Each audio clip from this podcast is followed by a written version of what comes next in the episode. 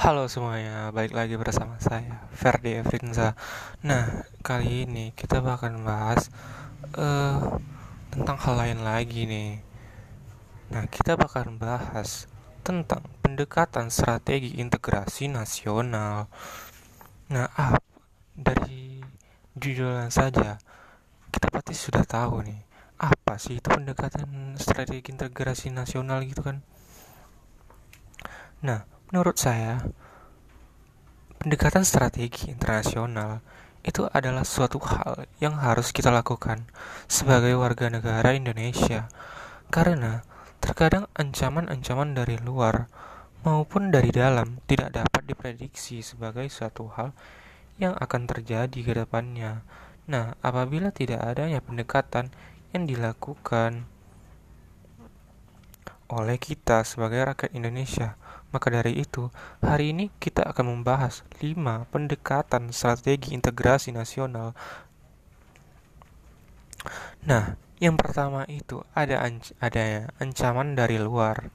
Seperti yang kita tahu, ancaman dari luar itu pasti sangat berbahaya sekali. Apalagi eh, ancaman-ancaman yang dapat membahayakan negara kita. Hmm, Nah, apabila teman-teman uh, tahu ancaman-ancaman dari negara-negara lain yang ingin meruntuhkan integrasi nasional, uh, oleh sebab itu kita tuh harus waspada terhadap ancaman yang datang dari luar. Karena jika terus berlanjut, maka akan menimbulkan peperangan, bahkan krisis negara nih teman-teman.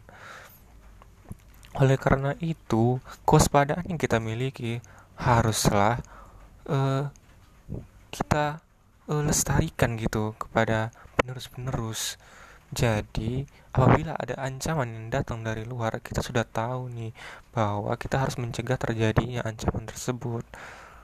Nah, yang kedua itu ada gaya politik kepemimpinan.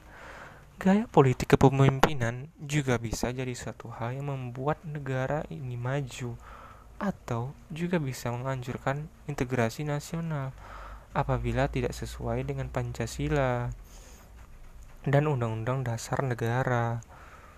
Hmm. Nah, gaya politik ini juga uh, mempengaruhi banyak hal uh, seperti uh, cara masyarakat Indonesia ini akan bagaimana ke depannya.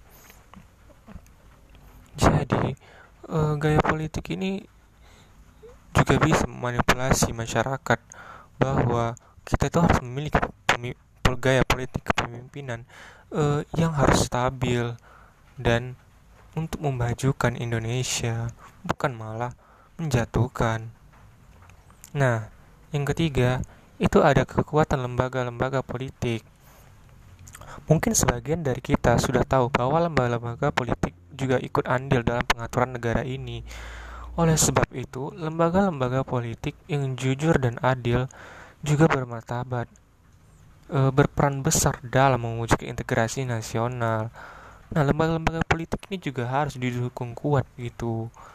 Karena lembaga-lembaga politik inilah yang mengatur negara ini sehingga menjadikan negara Indonesia ini adil dan makmur. Nah, yang keempat, ideologi nasional. Ideologi nasional itu merupakan suatu pemahaman yang harus kita tanamkan di dalam diri kita agar tidak goyah dan terpengaruh oleh hal-hal yang tidak diinginkan. Ideologi nasional adalah perwujudan dari kehidupan cinta negara yang tertanam di dalam diri kita dan menjadi suatu hal yang harus dimiliki oleh setiap rakyat Indonesia.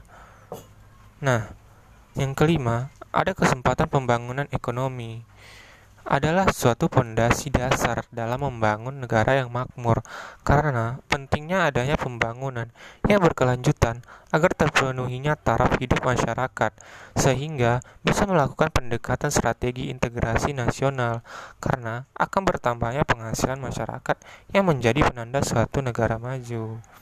Nah, cukup sampai di sini saja hari ini podcast kita. Terima kasih. Wassalamualaikum warahmatullahi wabarakatuh.